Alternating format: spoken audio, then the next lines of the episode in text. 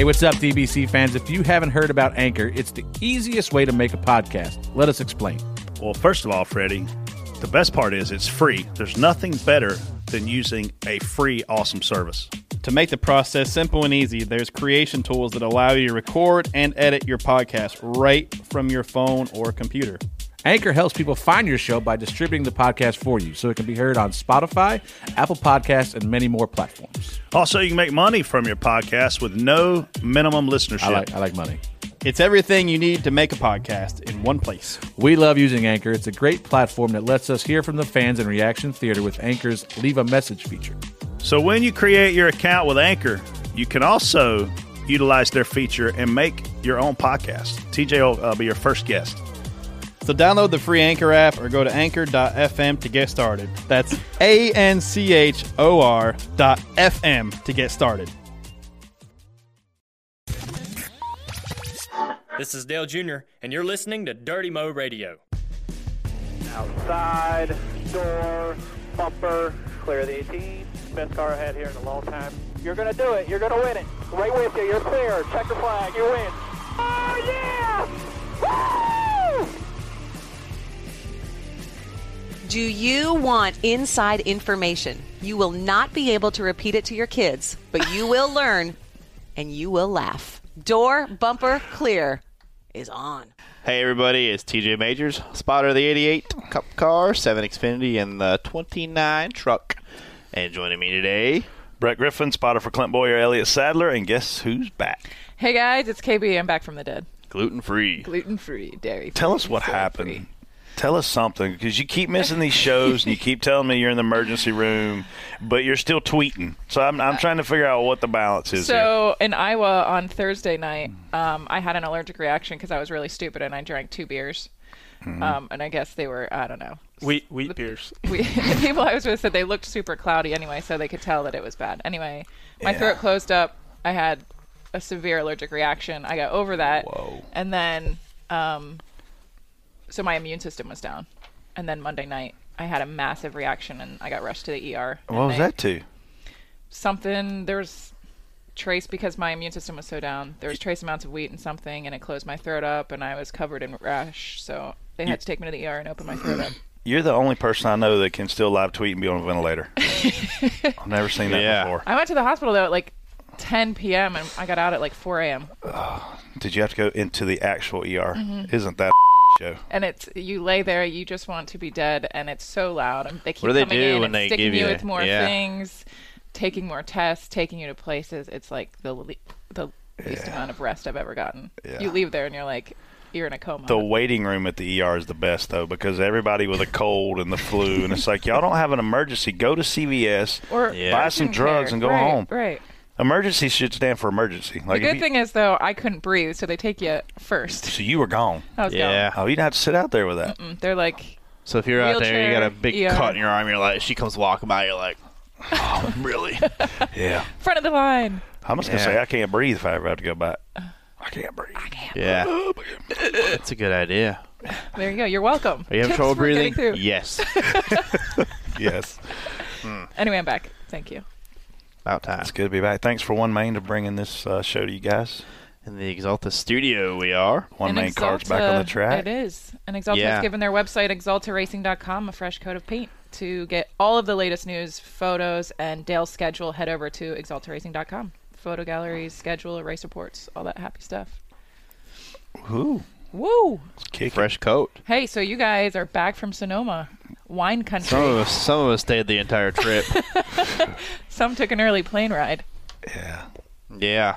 I don't like Sonoma anymore. I don't want to go back. It was worse than Vegas for me. What? We had a really easy schedule.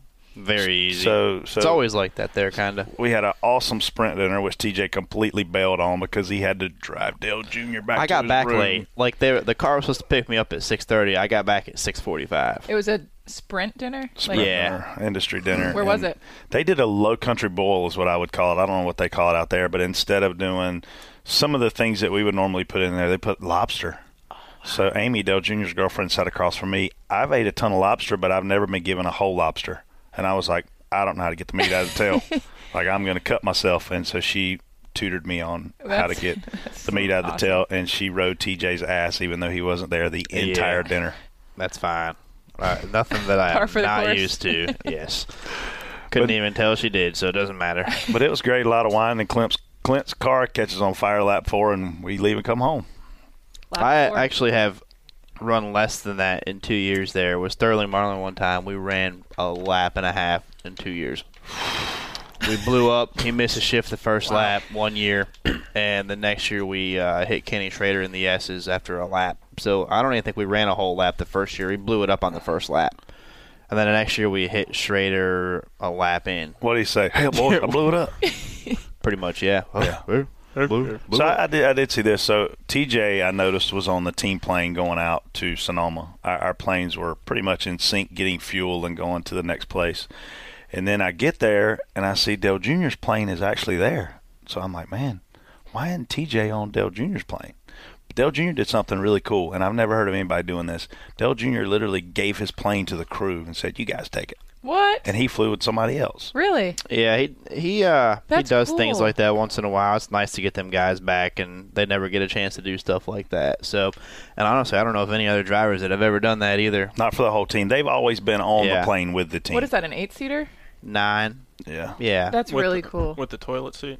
Yeah, that, but that toilet seat's big as this couch. Yeah. Yeah, literally. it's not too bad. Nah, it ain't a bad gig. But Yeah. the good news for those guys is it probably got them six to seven more hours at home with their family. You know, which It's is really- cool. Yeah, I mean it. Honestly, man, just the experience of it and stuff's probably enough for you know. Yeah. It's cool for them guys to to do stuff and and get to experience stuff like that. Even though you know they they probably beat us back by an hour, maybe a couple hour, an hour, maybe if that. Yeah, Um, it's but- got a sound system on it that'll blow your mind. it does have a good sound system in it. Cranks, but uh, turn. Let's get turned. I'm sure they had a good time on it, Yeah, Wi-Fi and everything. So I'm What is sure they, Wi-Fi? yeah. yeah, I'm pretty Yeah. sure they enjoyed it. I don't think Con Air has Wi-Fi. Concierge does not the have old Wi-Fi. concierge. Yeah, Some of the You know what it planes does have, have? screens though. Great Some of- landings. So Junior Motorsports flies on concierge We do. to explain what we're talking about, and it's not the best. It's a, it's a chartered plane with a bunch of teams going out every. Um, It's a 737 landing at Concord Regional Airport. so and, you, it, and it's like landing on an aircraft carrier. It is. You land will and get stop. a shock up your ass every time they land. You're like, oh, not again. So one of our one of my coworkers, she does the PR on the 88. She had two kidney stones and they weren't moving. Oh, they fixed that. And one of the landings was so hard coming into Concord that it dislodged her kidney stone, and she screamed. And the doctor's like, "Yep, you probably shouldn't be flying on that fly commercial." Uh, but he's like, bad. I wouldn't. movement." What do you Have do you ever with that? flown on it? Oh yeah, We took off. We we left here. I forget where we were going. Maybe Sonoma years ago. But they said we're going to New Orleans for fuel, which isn't a problem. Like whatever. So you go to New Orleans, you get fuel. We're going down the runway. We take off, and then we land, and we take off again, and the wings are going side to side. I'm like, we're getting ready to cartwheel all the way down this runway, catch on fire. And I don't like flying anyway. I was like, we're dead. Gat, the oxygen masks are coming out. You know, the, people are picking up their seat cushions and pounding them to their ass. It ain't. It's not good. yeah, that doesn't sound. I've been on. There's been a few hard landings on them things. oof. Yeah, Yeah. That's- when they when they touch down at Concord, I mean it's a You know you land. they don't touch down. They hit down. There's no touching in them. That's when you wear your seatbelt. I forgot to when we were coming back from. uh, I don't know where we were, but I was sitting next West to one of our trips. guys on the seven Hondo, or Big Country. I don't know one of them, and I was as dead asleep, and we landed so hard he had to do the mom arm Yeah, the mom. because I went flying into the seat in front of me. Yeah. Ugh, I was awake not, then. not good. Yeah. Anyway, so you guys want to go into some spot on, spot off? Yeah, I don't know. We have a lot Sure. to talk about today. Yeah, is there much Zero to talk things. about? No. So how about uh, old Chicken Man versus Gallagher at Gateway, the Hug Fest 2016? That was the best fight and worst fight that I've ever seen. It was the best fight because it never happens, and it went for about a minute, and N- Nobody else cared around it. That's the best part. You could see the You know- officials just looking. you know, I watched it again, and I could hear the sound real good, and you could hear the crowd. Like the Gateway crowd was cheering. Yeah. like it was pretty entertaining. I mean, I saw Kasey Kahne at breakfast Sunday morning, and he said, "Man, what'd you think about that fight?" And I said, "I'm not real sure what to think yet." He said, "I've never been in a fight, but I could beat both those guys up at the same time." I mean, literally, the whole NASCAR garage has looked at that now and said, if I'm going to have to get in a fight, I hope it's with one of those guys because I cannot lose. It's like, Yeah, that, that was. I mean, I don't, I'm not real sure what the leg hook was. And then I gotta say and that then- was the best part. That was at least trying. The rest was like, Everyone's and we're dancing, and we're dancing. I'm not really sure how, why you back yourself. You slam yourself into the racetrack with another Yeah. guy on top of you. he too. body slammed himself. Yes, I don't understand that. But I did hear that uh, Spencer got on the plane and had two black eyes. Wow. Yeah, From So- himself? and it, actually, if you watch it again, Probably and you from watch it slow. He actually does get hit. Yeah, Chicken, Pretty good. Chicken Man hit him a couple of times, but I mean, they didn't look very hard Yeah. on, on TV. Yeah. Well, Chicken Man is now Tony Stewart's hero, one of the toughest guys in the sport. Now, likes a guy that likes to hug other guys and try to leg hook them and whatever else that was. I don't know what it was. Yeah. Do you, Do you hear that? No. Yeah, it's in the shop. What is it? I don't know. Maybe draining the oil out of a car or something. I don't Oh, know. okay. Uh, yeah, that that the leg hook. I'm not really sure about the leg hook. I'm not either. And they, yeah, I don't know. It's an awkward fight all around. Like there wasn't. Super awkward. It was like a hockey fight. Yeah. Nah. I mean, he had a hold of his arm, kind of, and they couldn't really swing real hard. Yeah, they're not from Pageland, South Carolina. Either one of them. Spencer Gallagher, like I, I it's like he didn't want to fight, and John Wes just didn't know how to fight. But now he's Tony Stewart's hero. It's the perfect spot on, spot off question. Or not question, but statement. Spot off for me. Yeah. I mean, it's it, it. It's I like spot on for the emotion to show a little bit of emotion that you're. You know, apparently these guys have a past. yeah. Apparently they have been in some ARCA wrecks together and stuff, and aren't real, real, real happy with each other. But um, I did read Spencer's. Did you read his apology yesterday? No. Who do you Uh, apologize Yeah, to? all the basically everybody, track fans. Yeah, John Wes. Was he it like a. PR written apology or? Uh, I mean, I don't know. I'm gonna go with a PR. It was- Was yeah, it? I mean, it, it included everybody because he's like he's embarrassed about it and stuff, which I probably would be too if I if I had a fight like an that on national TV. Well, I don't think he wanted to fight. Did he? No, he, I I, don't mean, know. he got pushed first. Yeah, he did. I mean, they came after him. but I know how that would end. I'm not even sure he threw a punch. I don't think he did. He did. didn't. That's He what was I'm on the saying. He didn't. It was obvious he didn't want to fight. Yeah. So d- today, who do you think? Do you think who gets the fine? I, I don't. I would not find anybody, but that's I mean, me. you know what's going to happen. if if they come down, they'll probably find both of them, and they'll find John Wes a little more. yeah, and then think? they'll then they'll use that for every clip from here on out to Yep. sell tickets. Yeah. Spot on, spot off. The 78 owner says, in order to keep Martin Truex Jr., a sponsor is needed. Hmm. Uh, s- I don't know. I, I really don't know. You got to keep him. you can't let that guy walk now. I I don't understand. I'm very much spot off on this one because I don't understand how one of the top performing drivers in the sport is in this scenario. Well, let me tell you how he's in this spot because somebody else is coming. It's Erik Jones, it's Daniel Suarez, somebody. Matt Kenseth maybe gets moved moved over there from JGR. Somebody is coming in to take Martin Truex's seat because there's an alliance now with Toyota, an alliance with JGR, and clearly things are out of your control to retain a guy like Martin when you have to say, well, a sponsor is needed. Right now, you're the sponsor and the owner. So mm-hmm. what's changing? Well, something's changing that we just don't know all the facts to yet, and it sucks. Yeah, I don't. I don't. It's weird that at this situation will even be brought up or even into the the light. You know, I'm surprised to even hear about it. Um, you know, I don't know. Spot off for sure. Martin needs that's he's found a good home there. I feel that's a great fit for him. And I don't, you know, honestly, yeah, I don't know. I feel like he's taken that team to the the very next level where they need to be, and and uh, it's a good fit. Martin's an Xfinity Series champion. He goes to DEI on the Cup side, does well, but Twice, not great. Didn't he win it twice? Yep. Yeah. Yep, does well, but not great. Goes to MWR, wins race, races, does well, not great. Gets here, he's killing it. If you just mm-hmm. told TJ and I 10 years ago when Kenny Wallace was driving his furniture row car, hey, 10 years from now, Martin Truex is going to get in that car and he's going to be a championship contender, Yeah. we'd have both said, no way. He is. So, how is a guy that's a championship contender even being considered to be fired? Even Come on. even- I mean, Kurt Busch was there. And couldn't do nothing but wreck trying to run. good. Yeah, I mean, he would try to run eighth and wreck. wreck. Yep. So, and Martin, we're chasing him half the time. Yeah.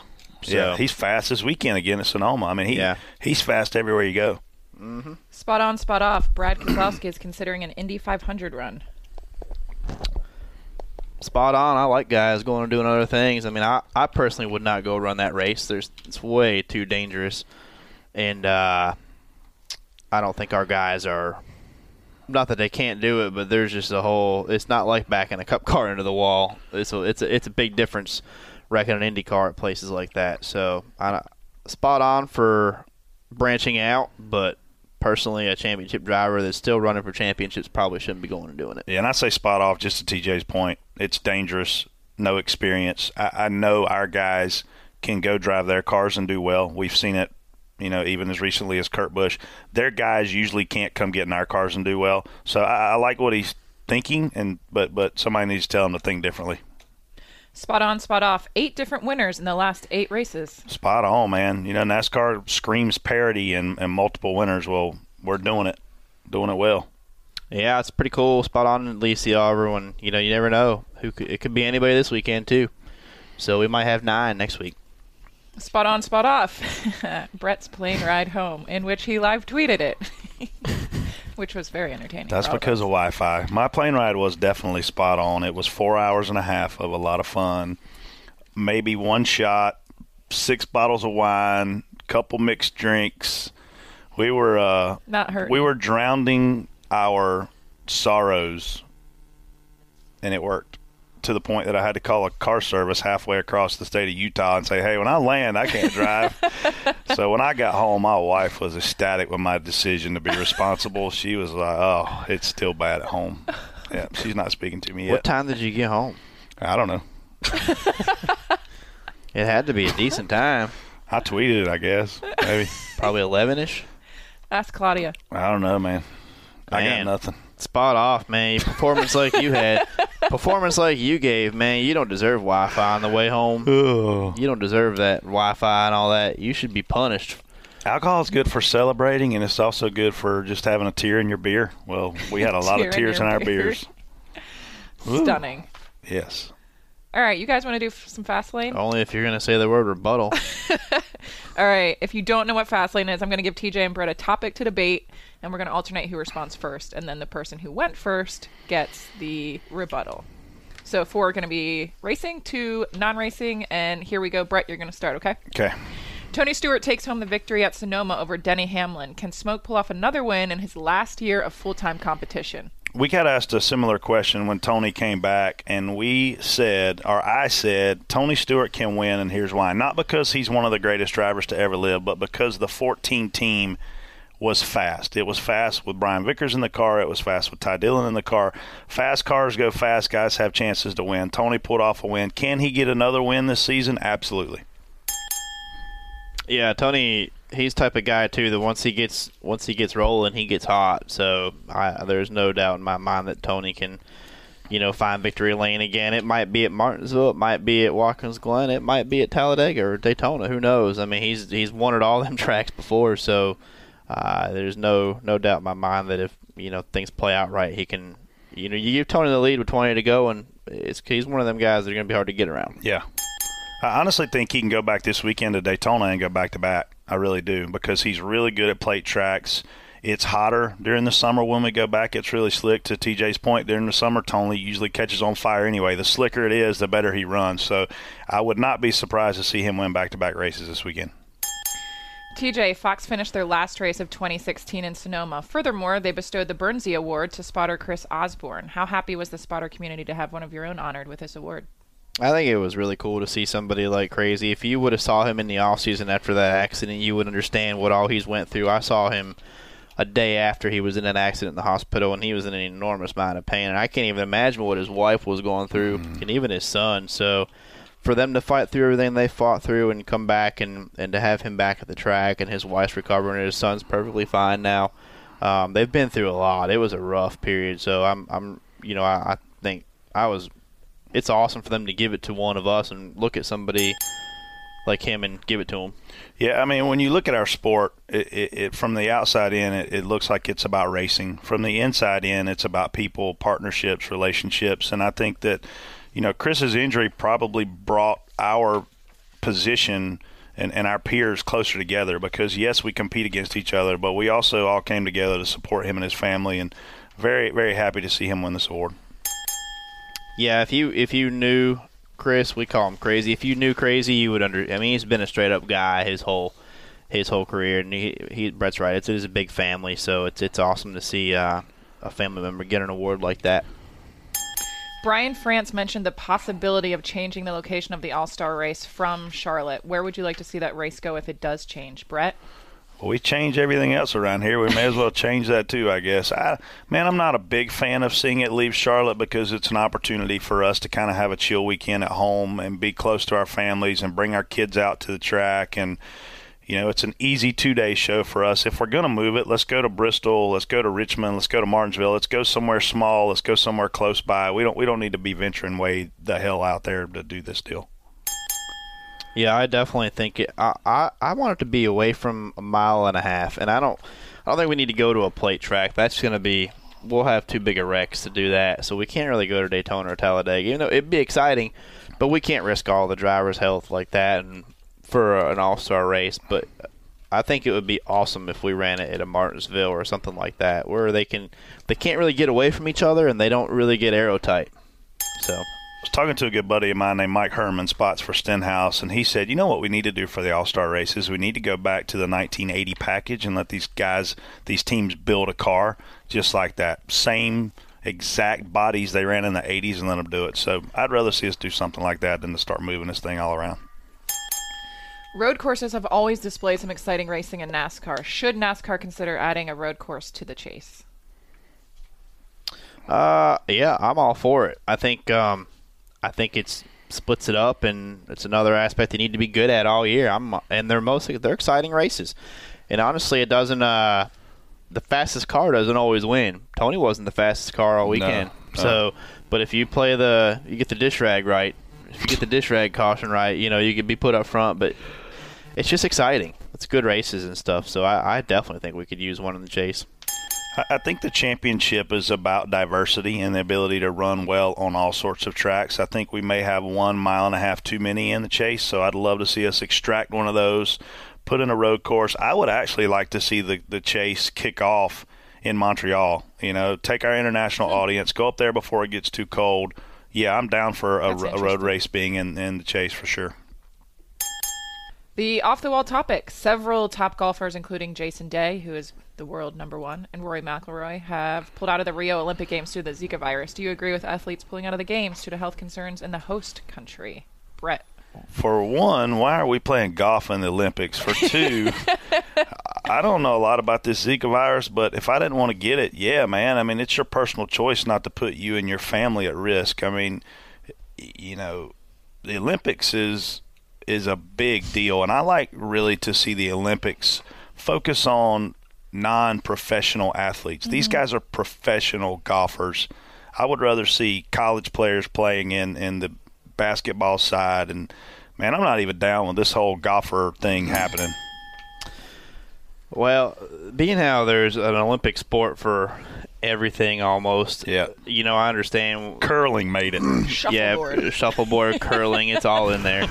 sim racing's probably in there Mhm, somewhere. mhm. But uh, I don't blame them for not wanting to go and do that. Who knows? Maybe they're trying to have a kid. I don't know. If I mean, I wouldn't if I was trying to. Yeah. And especially for you know nothing against the Olympics, but it's just you know part of it there. I went to the Olympics in 1996. They're really, really Atlanta, fun. Yes, in Atlanta. Did you compete? I was in college and beer drinking. Yep. I won several awards during that week. Uh, man, s- such a great time for the whole world to come together and compete together. It's unfortunate we've got this Zika thing going on. It looks like Zima on this piece of paper, so I was a little bit confused when Did I you see the read commercial for the new Zimas? Uh-uh. We got new Zimas coming out. Was it Zimas or they were flavored differently? I think. I don't know. Yeah, I'm pretty sure. I, it was on TV. I haven't seen a Zima since like high school. That's what I almost said, but I didn't want to. I was like, man, we drank those in high school. And I was Like Mike- Mike's nah, Hard probably shouldn't Lemonade. Say that. We I'm put Jolly you. Ranchers in them. That's what these look like. Really? Yeah, I'm not kidding. I- Zima's coming back. maybe it wasn't a Zima. I don't know. It looked. I swear it said Zima because I was like, dang, look at that. Zima's got colored drinks now. That was, Yeah. My sister named her golden retriever Zima. Nice. was that was that in her drinking days? Yes. Okay. Okay. All right. Hey, let's talk about one thing before we dive in this thing. Did you see? Okay, I was watching the last lap of the race from the plane, and when Denny made a move on Tony going into turn you had seven. Wi-Fi and cable. Going, you watch it on Wi-Fi. Denny made a move on Tony going into turn seven on the last lap, and our freaking Wi-Fi froze up. so Clint, who is pulling for Tony as hard as he can, obviously going into that car next year, he is screaming before it freezes up. When it freezes up, I thought he was going to crash the plane. so, have you seen the last lap? I yet? watched it. You did. Yeah, I watched it. Did you see how wide open Denny left the door getting into the last corner? Yeah, and I know why I did it. You know why I did. I saw. We all saw it coming. Yeah. You got a guy that's basically going to refuse to lose back here. Yeah. And he's already been bumped once, so he is not. He's going to pay you back. Yeah, Denny either moves, run, and everyone's like, "Oh, Denny missed the corner." Denny didn't really miss the He corner. couldn't miss it that bad. If Denny goes in there on the bottom, he's probably he's getting wrecked. Yeah, getting so, rooted. And Denny actually was very smart about it. The only Tony still had to use him up to win the race because Denny was going to beat him off the corner. Of course he was. So Denny still made the good shot, and if Tony didn't get a nose in front of him, Yeah. he wasn't going to be able to do that to Denny. Yeah. So Denny actually made a very smart move. It was going to end up that way if he could get to him. Yeah. And uh, Tony actually didn't get through the S's very well at all. No. Way And behind. Denny actually put some ground between him and Tony in the S's, and man, it got um. It, I I knew it was going to happen. I just I was wondering if we were going to get a spot out of it or not, or two or something, maybe three if somebody else comes in there. Yeah. And it was uh interesting though. But Denny made a a pretty bold move into seven too. I'm not really sure he was. I'm not really sure He had position. Not not he would never have completed the pass, Right. Because Tony would have beat him without contact with Tony right there. So he knew since he initiated that contact, Tony was going to initiate the next contact, no matter what. Yeah, I don't think Denny realized how much better he got through the S's than Tony. I don't think he would have left the door that open because it's going to be hard for Tony to get completely there and literally not just have to take him out to win the race. But Yeah, but I think that would have happened. Yeah, it may it may have I, happened. I think it would have. I, I mean, was- if and you're that's all I was telling Clint. I was like, Tony is not going to lose this race. He is going to win at all costs. He knows the importance of this win, which yeah, that's what I'm saying. he did, but he got a little bit of an assist from the 11. Certainly, these people saying, "Oh, didn't he let him win?" They're idiots. Mm-hmm. Okay, you don't let somebody win a sprint cup race. You don't let No. somebody win a title fight. Like this is a big deal. Then he didn't give this away. He just played it out in his mind of here's what I think I need to do in this last corner, and it wasn't the right thing. Well, he may not have been able to do Where the right Tony would have hit Denny, he would have spun. Yeah. If he would have ran the bottom, That's you what he said can't. his but it could have spun Tony too, depending on how he hit Tony could have got caught up in it, and For then sure. here comes Logano around both of them and celebrates. Yeah. So, but Tony, you can't hit in turn eleven. After you, when you start braking, you can you can hit a little bit, but that just shows the person up the track. And after that, if you hit in the middle of the corner, the guy in front of you is basically going to spin out. Yeah. So, and that's I think Tony was gonna he was going to do whatever it took. He was it was really cool to watch the closing laps, and I know it was hard for TJ to see all of this, but Tony wheel hopped really bad getting in, I believe, turn four with about three to go. Like these guys were trying so hard, they were making a ton of errors. Like in the, in the spotters, you see that and you're like, man, just calm down and do what you've been doing all day. But they're on edge and they're both screwing up, and that was making the race great. And I'm sitting there going, man, like I know those new tires. We get a caution here. These these dudes are going to both be in trouble, but fortunately, it ended the way it did. Yeah, they uh, on the, even on the last lap into that corner into four with the right hander there. Tony gave up a lot of ground. A lot of ground. Like that's where the that's where the when I saw I thought Tony had it Yeah. because then he really wasn't close enough to make any moves. And then in the in the four there, I saw the gap close up, and it was it was like three car May have been when Tony Will hopped it so bad That- he missed it one time. Oh, that's where Denny got to him. Yeah. like and it was like I was like, oh, okay, now we got a race. Yeah. So It was a heck of a show. It's it's cool for Fox, it's always a good race there. done a lot for our, our our sport, to have a barn burner as their last Cup race. You know, I mean, you got. Let, let's talk about that for a minute. Fox has got champions on air, whether you agree with what they say or not. They got Jeff Gordon, mm-hmm. Darrell Waltrip. Michael Waltrip, who's won two Daytona 500s. Yeah. That's a championship in our sport. So, I mean, they have a lot of enthusiasm and a lot of experience and a lot of championships. So, whatever you think about their broadcast, man, their credentials on those guys are amazing. So, it's cool they they had something of this caliber to, to finish their little run here before NBC gets here.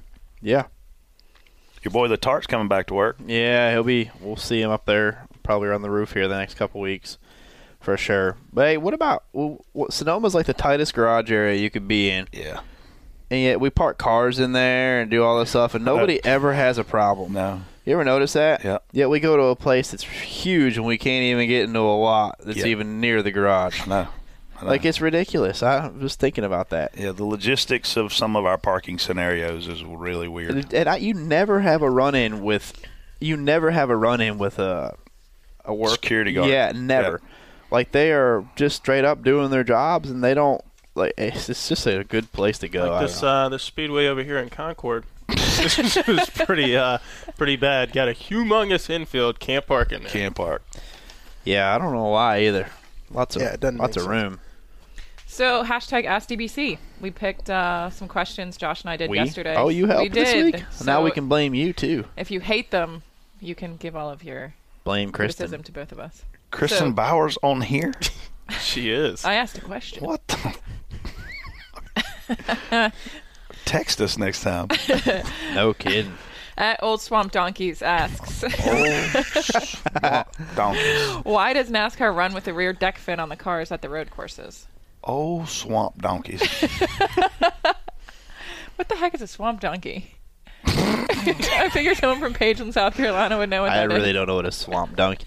Sounds like a great fantasy football team name though. The old swamp donkeys I bet this guy's from Mississippi. or Florida. Everywhere Either or. Um, but the, the shark fin, um, or the deck fin, I call it shark fin. Yeah, that's what basically. we all call it, pretty much. I, I don't, you know, I don't know if there's any particular reasoning for it other than we run it everywhere else, basically, as far as I know. Yeah, seems like short track stuff.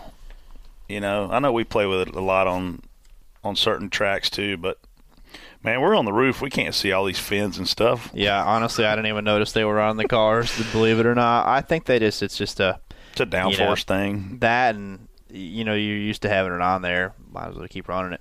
Yeah, we'll text an engineer. We'll get back to you. Yeah. At Dustin2488 asks, after your driver falls out early, have you ever wanted to stay at the track and watch the rest of the race?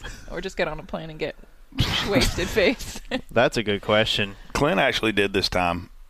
Clint uh, fell out very early, and he went to a buddy's campsite, and I think drank a beer with him and ate what he said was the best sandwich of his life. His buddy was Guy Fieri, nice. the chef. So yeah, You he left that out probably did have a good sandwich. A sandwich. little spiky Heck haired guy. Um, yeah, a little spiky blonde-headed dude, diners, drive-ins, and dives. But you know, to watch a whole race, nah. No. Yeah, I don't. Usually, you're so mad or you're disappointed in your finish already Yeah. that you don't really want to stick around. Yeah. So We watch a hundred races a year between Yeah. TJ and I, and these guys do too. When they're not in the race car, they're still watching races. But no, you ready to go home? When they- Do you when guys your have car's you out- ever flown charter back from like West Coast and fallen out early and have to wait like on all the oh rest my of the god, people? yeah. If if if I don't. if I mean, I've wrecked out of Sonoma and had to wait for the team plane before. Yeah. Um, yeah, we've done that. If I hadn't flown home with Clint, I'd have waited around seven hours. Those stories about Sterling, yeah, we were at a bar by the airport by like lap 30.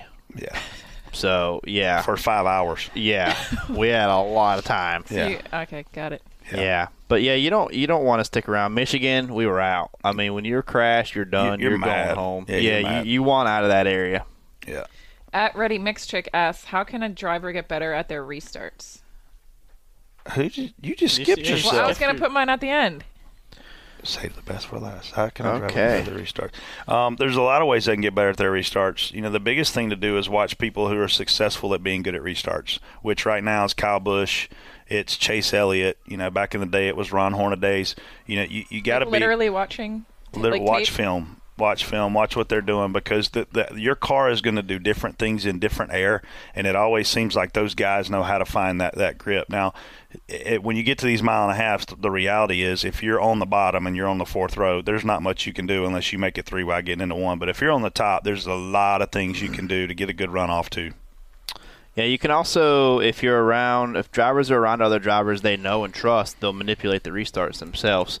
You'll see hand signals and stuff like that when you know if I'm if I got a teammate behind me and I'm getting ready to we're coming down to the restart box and I'm leading, you know I'm gonna I'm gonna stick my hand out the window and and tell him to I'm gonna start waving my hand when I'm going so he can come up there and give me some pushing and and uh, try to clear the other lane so that you can manipulate the restarts, and that's totally legal. It There's is. nothing wrong with that. No. And you can also being being back four or five rows, you can. It also you want to get a run at a place like Charlotte and Atlanta that have dog legs too, because there's lanes to pass, and you Mhm. want to be on the offensive rather than defensive. So if you can work, I think there's a. I think there's a certain communication you can have with a spotter too. When like I count the I count the leader down to the box, Yeah.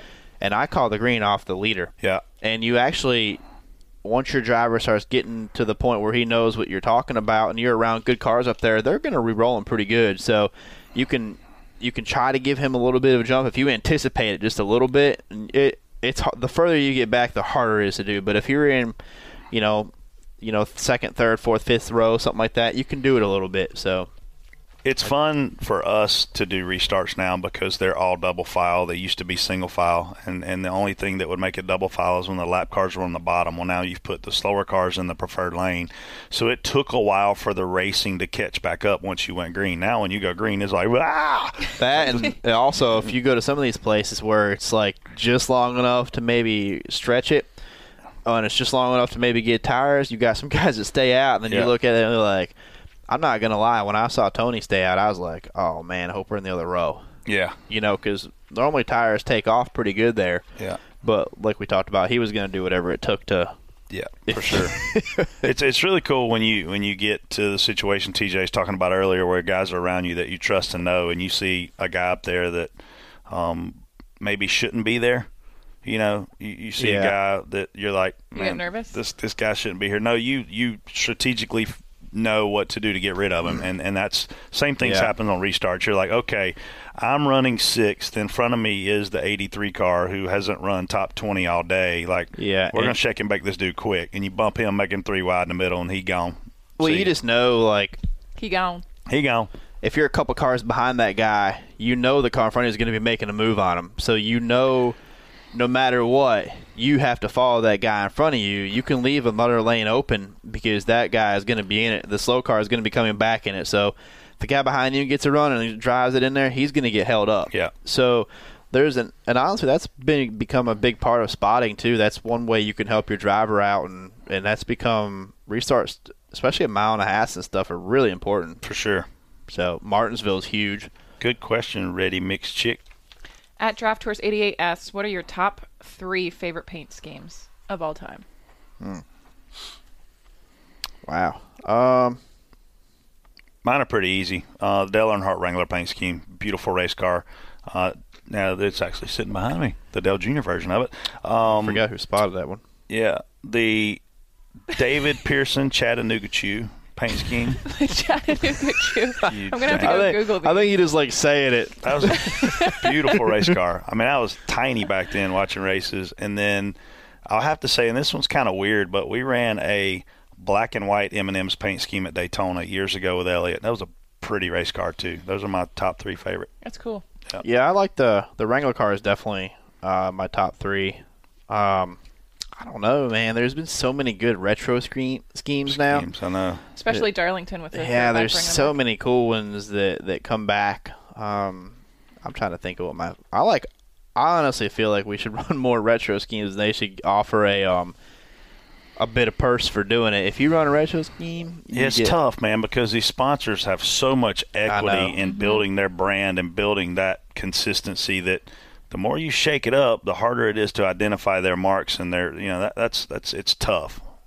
It's cool, Yeah. but it's tough. I got to go with the Wrangler car being my all-time favorite scheme. Probably. Beautiful race car. Yeah, I really like a lot of cars from the late '80s and early, like really late '80s, mid, mid to late '80s are probably my favorite cars. I think Bill Elliott's car always stands out. The Melling car, the Coors car, always stands out to me, and um, the City Chevrolet '46 car. Yeah. Cole Uh, trickle. Yep, that I one like, always kind uh, of stands out. Kristen has no idea what we're talking Big I have about. fan no idea. Midnight, I'll go Google it. the uh, Miller Genuine draft car. I also, yeah, the old, Yeah. I really like that one too. Beautiful car. The Gray Yeah. Ghost always stands out to me as well. Yeah, That's always that been one of my, but it's got to have the chrome numbers. Yeah, as well as the Skoal Bandit. yeah, yeah. well, Handsome Harry. Harry. Yeah. Do you know who that is? I do. Yeah. Do you know why they call him what is it, Mister September or October? What is it? I thought that was a baseball thing. No, not, not with this guy because he the won answer. five races in a row. Yeah, that's Holy the answer crap. to that question. I thought it was a baseball thing. And he was 50 years old when he did it. Really? Yeah. Yeah. What I don't, they were doing then? You know something was going on. man, but you know it's kind of it's kind of weird because like, you know, you, you you've seen all these different movements. Like Dale Jarrett's career didn't take off till he was almost 40. And then boom, he blows up, wins championships, thirty plus races, Daytonas. won all the majors, won the Brickyard, won the Southern 500, won Daytona 500. I mean, just and some guys, you know, I, I remember Michael Waltrip um, in 2000, 2001, like went through this spat of saying, "Man, I'm, you know, I'm 37, I'm in my prime," and I'm thinking, "Dude, you're 37, you're old." I was 23. I'm thinking, "Dude, you're old," but I mean, he literally that's when he started winning races, and it's like, man, it's weird. And then you see some of these young guys coming here and do well. You see some of them coming here and struggle, and it's like, hey, man, they're just not in their prime yet. But it's when your butt and your brain catch up to one another. yeah, I was just going to ask you in certain sports when you're younger, that's when your prime is. Yeah. Obviously, because your your body is more. I think racing's a little bit different. You you just it just get so more. the? You learn. You get smarter every race. Smarter. Every race you run, you learn something, and that just goes in. You might not even know what it is. You might not be able to pinpoint what you learned that race, but something is going to stick in your head, and you're going to remember it down the road. And it's going to help you win races, and every little bit, you know, helps. And Do uh, you think there's an age that drivers should think about retiring, or no? Um, how old is Mike Harmon? so going back to the point that we were talking about, the you look at Jeff Gordon. Mm-hmm. Okay, he gets here, exceptional talent. He wrecks 13 times as a rookie. And like you see that guy, and you're like, well, I don't know, man. Well, he obviously learned a lot from it because then he comes back and boom, he sets the world on fire. But I think there's that line between getting here and realizing the edge and realizing if I wreck it may hurt, and then taking all that experience and putting it together. Some guys put it together quickly. Mm-hmm. You know, everybody has for some dang reason they talk about this sophomore slump. You know, like you'll come in here and have a Yeah. stellar rookie year, and then you have a sophomore slump, and then it's like you and, and we saw Larson do it. You know, It might even be sometimes it's not even a sophomore slump. It's even a little bit later than Yeah. that sometimes. But you know, our sport is definitely different than like football and all that. By by 37 in football, you are used up. Yeah. I, So- to your point, is there a mandatory retirement age? You know, I don't think any sport has that. I certainly think we have some guys out there now that aren't helping us any. I don't think age in racing matters that much. I mean, you could. if you suck, you know, and you're old. well, then- what? It, then- I mean, you could. Have, you might have a 20. Look at William Byron. I mean, Morgan Shepherd. He Shepherd. didn't start racing until four years ago. Morgan Shepherd was Yeah, that Morgan well. Shepherd was pretty dang good back in the day. I mean, this Yeah. guy won in the '90s with the Wood Brothers at Michigan. A lot. and very competitive. If you go back and watch his old races, man, Morgan Shepherd, Morgan Shepherd, Morgan Shepherd. Well, now, you know, he's racing for Jesus, and he's not racing well. So, you know, maybe Jesus needs to send him a message, a text message or Jesus, something, take the wheel.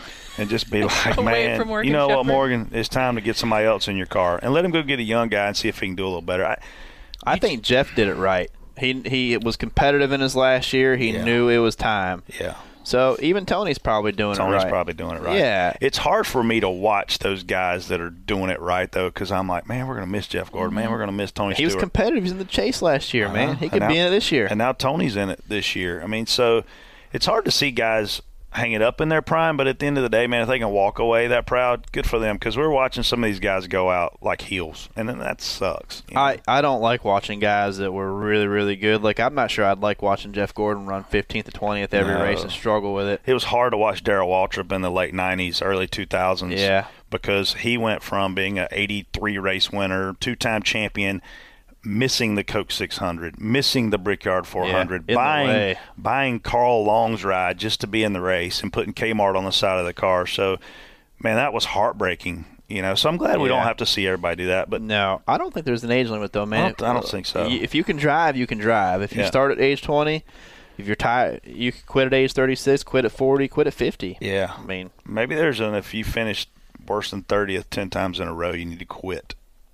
But it has nothing to do with your age. without wrecking too. You suck. Yeah. Yeah. it's true. Do you think Mike Harmon sucks? Listen, I think I- that's an established fact at this point. Yeah. Yeah. When- I don't. I, as I've driven before, and I don't understand how you can go down into the corner knowing the leaders are coming or whoever's coming and not run the bottom, knowing that you're gonna. How do you not lift early enough and get out of the way and roll it in and run the line? Because you're an idiot. That's don't. how. I don't. Under, I mean, I've driven at Bristol, Charlotte, and stuff, and I know. I mean, not that I got a lap, but I just know when they're coming, or you know, you just know how to get out of the way. Can't fix stupid. Cannot. All right, so I had a question. I was with my nieces and nephews, and I was just curious if you guys are would be cool with your kids getting involved in racing, and if not, what sports you would prefer them to play. Oh, golf. You guys are both athletic. You know, my my thing for for growing up racing is is racing's expensive. Very. And and I'm going to say this, baseball for boys right now, again, very expensive because travel ball costs a lot of money.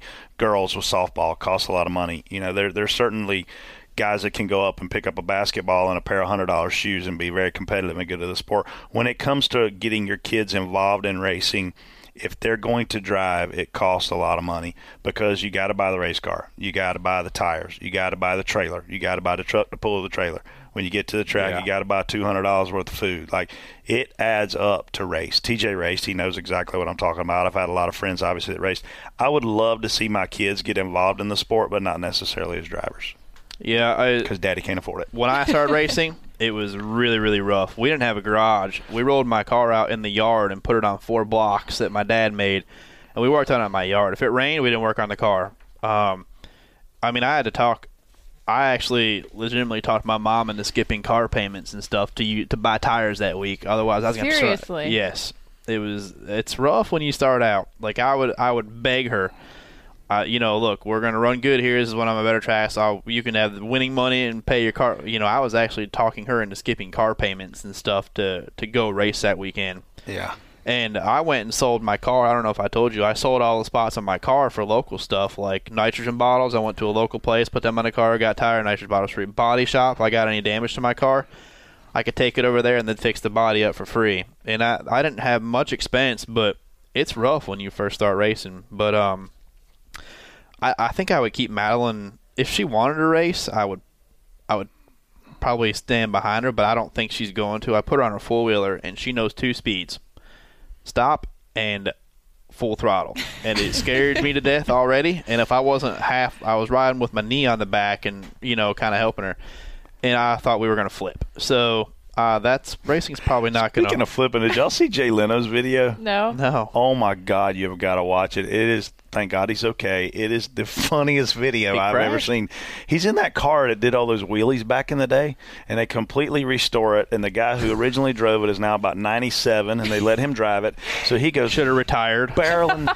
I think Clint told me this is like a 2,000 horsepower motor, like they're pulling these wheelies on. So they go hauling ass, doing a wheelie, doing a wheelie. They sit the car back down. This 90 year old guy decides he's going to hang a left, running about 190, and he barrel rolls it. Oh, and man. Leno, The old guy? Leno's window's down, so he's trying to keep his arm from flailing out and losing his wrist. oh my God, it is epic video. I'm sure it's viral by now with 77 million views. or I'll have something to crazy, watch it. Yeah, speaking of flipping, you don't want to yeah, do that. No. That room, we uh, we did a ride along at Charlotte one time, and Dale Jr. took some people, some friends down there, and one of the guys they had a they had a camera in there. he went up by the wall, and uh, as soon as he uh, we. He went.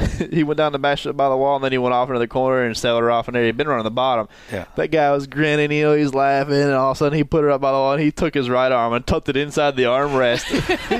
and he, he literally took his arm and tucked it inside the armrest. and Was like, no, I'm not having I'm- this. I'm not down. Yeah, Yeah. So that I can see why Jay would have done that. Yeah, but uh, when, we, when this show's over, we got to watch it because Yeah. it's hysterical. I would. Uh, I'd take. I'd pick any sport from Alan though. If she liked golf, I'd softball. Don't please don't be softball or something like that. Anything. I've I've already sat through enough dance classes that I feel like I've put my duty in. Yeah. So, yeah. But whatever they, whatever they want. The hard thing for girls is girls as they're little, they want to play with Barbie dolls. Mm-hmm. And boys want to play with race cars. So boys want to race. Well, girls don't want to race. Well, then girls decide they want to race.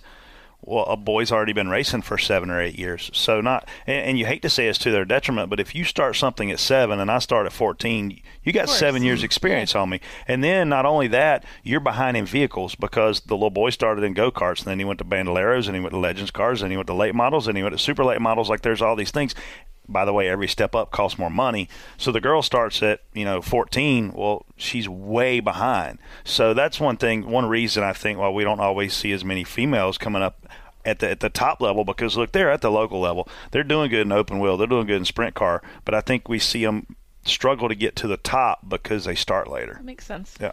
Yeah, I think once you get to a certain point, though, I think like William Byron didn't start racing until a few years ago. But there's a few guys that yeah, that. It I mean, ain't I- many. when you're young like that, yeah, but you you also might top out earlier too, and you'll know you can't race at an earlier age too. right. But you know, if you can do it, um, you know, I, I don't think a you know it does when you're younger like that. Like, there's a huge difference between Mal's going to first grade. She's got kids in her grade that are a year older than her. That's Yeah. a huge difference in kids. I mean, a six year old to a seven year old is huge. Yeah. So You survey the drivers; they started anywhere between five, six, and seven, with the exception of a Byron, a Ted Musgrave. Like, there's not there's many. There's always guys. few. If you can do it, and you normally though you don't get the opportunity to do it. No, no. If you don't start young, For i- sure. If you start young and put your life into it, you have an opportunity. Yeah. But normally you don't. You don't get to 16 and say, "Hey, I want to race." Yeah. You know, normally you've already made up your mind you're going to play baseball or something by then. and people don't realize the strength that it takes to drive these race cars. You know, they don't. This is a 3,400 pound, 200 horsepower car. Like,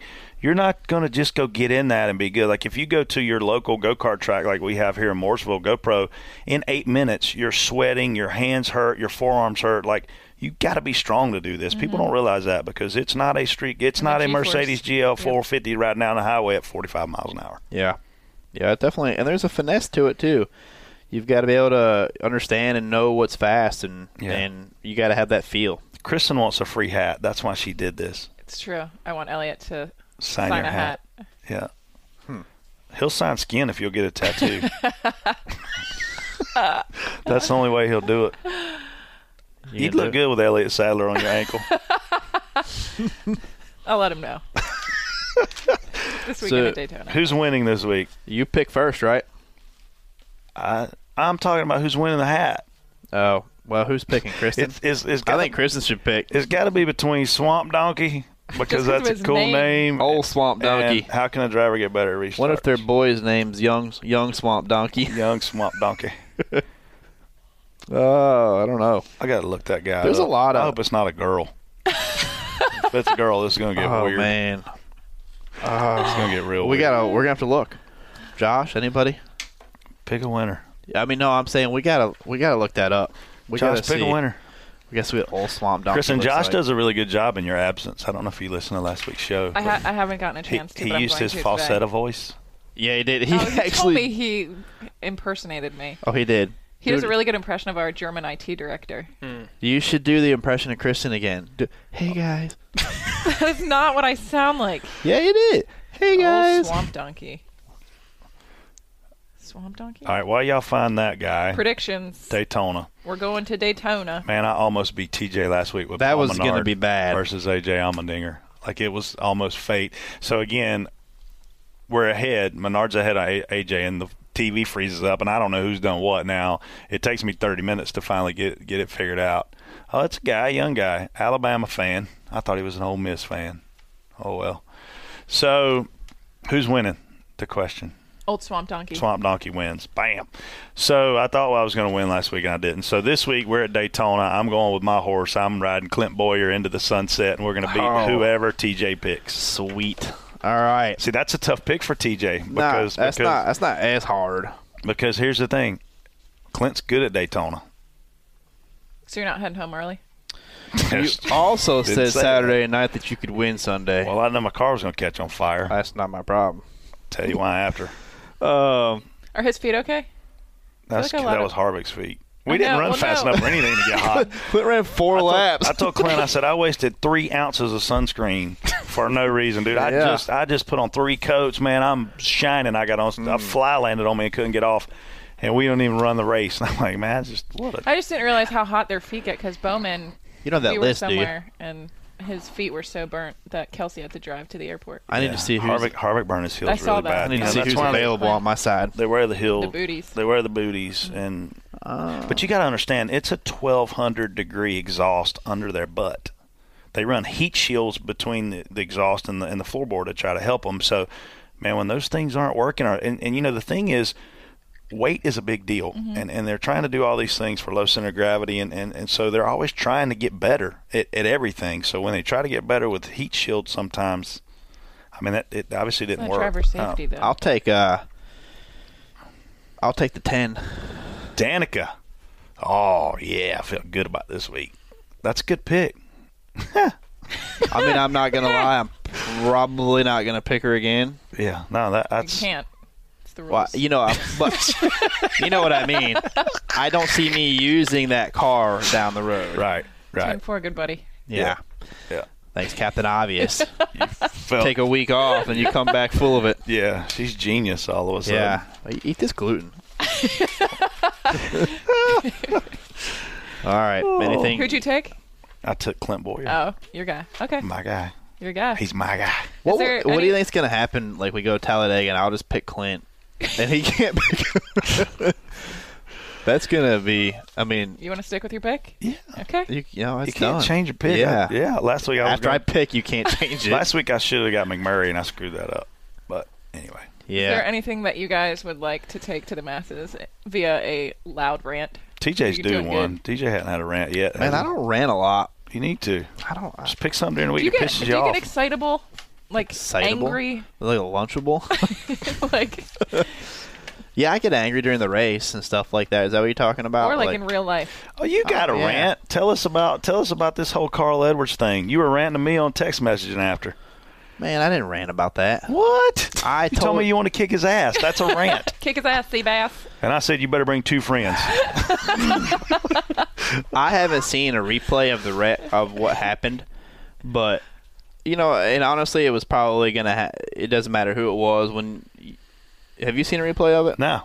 Basically, I just, we want to were hear your version. we were in very good position. We weren't like not where we felt like we felt like we should have been, but we were maybe top seven, six or seven ish when that happened. Yep, yep. Logano misses turn four, Okay. like big. He's out on the painted area, like not on the curb. He's out on the painted area. Right. That's big. Right. Carl's inside him, and they're all jammed up. And we actually get a huge run on them two, and we're going down the inside. Well, to make room to come back, because you know they go out and then Oh, have yeah. to swerve back. Yeah. I'm not sure if Carl knew they got jammed up, and he knew we would have a run and went to hang a hard right to block us. We were already there. It it completely caved our left front fender in right in front of the tire and Who's almost Carl's wrecked spotter? us. Jason Hedlesky. But I mean, he, at that point, that that stuff happens so fast. that the driver's making that decision before we can. Do anything. Yeah, Yeah. You watch it go down. yeah. Well, you basically watch it. So, um, we hit and wreck or almost wreck and almost have a tire going out. We're coming up the hill the next lap, the left front smoking. We're running tenth or eleventh, and we ended up ultimately eleventh. But you know, you're. You, I'm not really sure. He made some comments after the race too. I don't know if you saw them. He said, you know, he wanted to thank Dale Jr. for giving him plenty of room, and I don't know if he meant like uh, nobody knows whether he was serious or being a smartass about Yeah, it because yeah. we we don't really know. Right. Because he didn't give you any room. No, I mean you turned into us. Yeah. So there only there's really only one way that can be. Yeah. So unless we go up there and hit him, that's what. Yeah, I don't know. I, I really don't know how how he interpreted or whatever. But you know, it's just short track racing. It's like short track racing at the end. Somebody you almost have to be. You have to be. You're almost better wrecking somebody at the end because if you don't, you're going to get wrecked. Yeah. So you can't. You just got to be very aggressive at the end. But yeah, I wasn't. I felt like he was trying to block because he's Carl Smart. He's a smart race car driver, and he knows when you get jammed up, guys are going to have runs behind you, and he knows. He knew how much he had to lift off that corner and what was probably getting ready to happen. We were probably going to go into seven, three wide on the bottom, and we probably would have just we probably would have taken what we need on halfway through the corner and cleared them both and went on with it. So um, he was probably trying to prevent that and and avoid Logano at the same time. They're just it's just a bad situation. That's not a spot you really want to be three wide anyway, or Yeah. any more than two wide. So, uh, yeah. I mean, if you want to meet me in the parking lot in a little bit, Carl, I'll hide in the bush just in case it goes bad. I got Brett and Josh here. Yeah, here we go. We're oh, good. I'm bringing Kristen.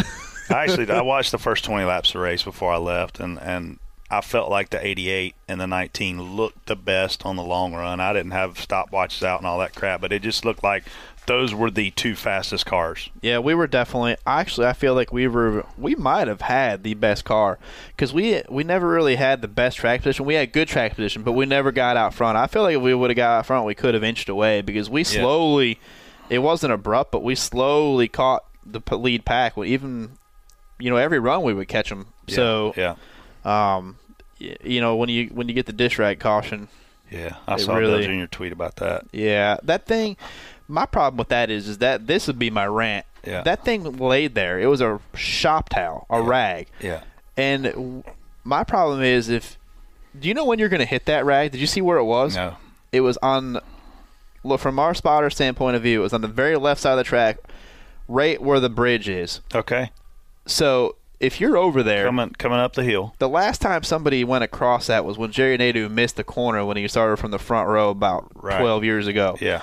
That's the last time somebody drove over there. Yeah. If you're if you are going to hit that shop rag, uh, shop rag, whatever it is, you are already wrecking basically. Yeah. So O'Donnell tweeted because people were giving him a hard time on I- Twitter. Steve O'Donnell, the marketing guru for NASCAR, tweeted that there was multiple debris in multiple locations. It wasn't for that rag. Well, that's I don't know. It, I'm just telling you what he said. I hate I hate the fact that you take it takes the eighth place, tenth place car, and puts them in the front. Yeah. And it, they and not that they don't. I mean, uh, That it- cost, that caution is what won Tony Stewart the race. It's what put him in position. Well, that it started right there. Yeah. It also that's how Kyle won that race last year. He's on the Yeah. backside of the track. All the leaders go by pit road. Yeah. Well, there's something over here. It's not moving. Kyle hits pit road. Yeah. He assumes the lead, and you're never going to pass a guy like Kyle. He Yeah. even, without even without the fastest car, there's only three spots to pass, and if you can hold him off in them three spots, yeah. um, I just don't. You know, it's it. I feel like there should. I don't know. It is what it is with that, and you know, if it's a piece they need to get off, and it can eventually, you know, cause somebody some damage or something, then I agree with it. But Yeah. That caution there, from our point of view, when they talked about it on the radio, was for that piece right there. Yeah. He, and he said it looks like a shop towel, but it's but I can't tell. Oh, so they were calling out that It piece. lasted about two oh yeah, absolutely. And then after that, they picked up a couple more. Of course. But Yeah. that's what the initial caution was for. But you know, but it is what it is with it. And And so when uh, you're when you're at home and you're listening to us on the scanner and you hear us say we're probably going to get a yellow, we're going to get a yellow. We're basing that off two things. Number one, what we can see, mm-hmm. and number two, if we can't see it, how aggressive NASCAR is talking about it.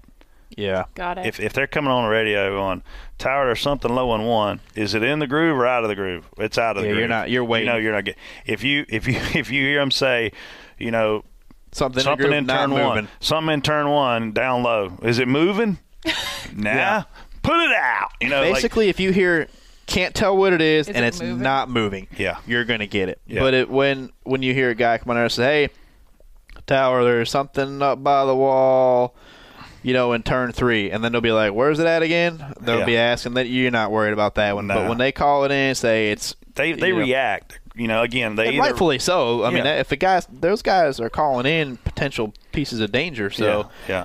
It's good to have that. But you and, know, and NASCAR, the so the guy in the booth, the NASCAR booth, he's looking at ten different TV mm-hmm. shots on his big screen, and he's looking out his window. So TV's also picking that up and putting it on one of their you know things. So it there's a lot of things, but we can tell by the tone of the voice that NASCAR responds in as to the likelihood of the yellow. Wouldn't you agree with that?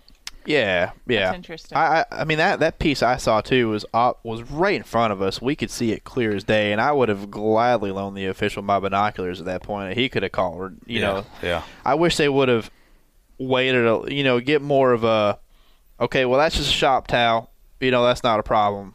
Yeah. You know, I don't know, it, but it is what it is. I mean, if you you can't tell what it is, Yeah. you almost have to have it. But where that piece was, there's nothing around there. There's there was. I mean, It was out of the way. road courses are different to me Yeah. than other places. If it's For way sure. down, Well, there's the racing groove and the non-racing. groove. Yeah. So yeah. It, but a mile and a half, when, the, when there, if there's something out there, you need to get it off almost because if a car picks it up and flings it over the fence somewhere, then Yeah. The gopher was moving. Oh, you should have seen oh, Kyle Busch hit that rabbit. I know. You, that's what I thought. We Kyle Busch hit a rabbit run a Oh, Clint said it's the nastiest thing he's ever seen. Yeah. we were we had just made a qualifying run, so we're laying over to the inside to ha let Kyle have the preferred line. Where was this? This was in Sonoma this mm. weekend. He goes into Yeah, turn Friday. seven and he creams a jackrabbit. Ugh. Clint said it is the Yeah. nastiest thing he's ever seen in his life. I'll show you a picture of the remnants. It's bad. Yeah, it's really bad. He said it disintegrated that animal. We went through it not right after, not long, like seconds after it happened, not like five seconds, but within 15 seconds. And we actually um, had some Fur? remnants underneath our car, some That's stuff gross. hanging. Yeah, rest in peace, Bugs Bunny. Yeah. Deuces. Apparently, Kyle had eye contact with it right before they hit too. Yeah. What? I guess it stopped. Like it ran out, stopped, They and were thought playing about chicken? moving. Yeah, and then they um they kind of had this moment, and then it was gone. yeah. All right, we got to wrap this thing up. Thanks, Yeah. One Main, for having us.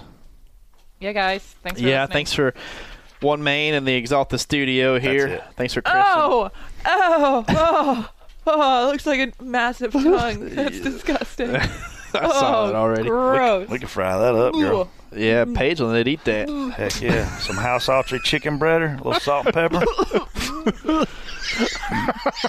Hi, you actually Did you up evil right there? Listen, that thing's probably. I We make guarantee. some gravy. oh, I God. guarantee that rabbit's gluten free. Biscuit. You could eat the hell out of that Shut rabbit. up. Sop it up, hmm. holla. We out. Yeah. At One Main Financial, we believe in the importance of community. That means partnering with our neighbors to reach common goals, lending a hand when it matters most, and commitment to our neighborhoods. Community isn't just where you are, it's where you make a difference. One Main Financial, not just in the neighborhood, but part of your community, providing personal loan solutions and one on one local service. One Main Financial, your needs, your goals, your dreams. Offer subject to restrictions and requirements of the licensee. For licensing information, visit our website or call us. You've been listening to Door Bumper Clear, brought to you by One Main. For updates on Elliott Sadler and the number one junior motorsports team, go to onemainracing.com. Hey everyone, this is Ron Lemasters, and coming up on this week's Historically Speaking, we talk about the most controversial rule changes in NASCAR. Tune in this Friday, and thanks everyone for listening to Dirty Mo Radio.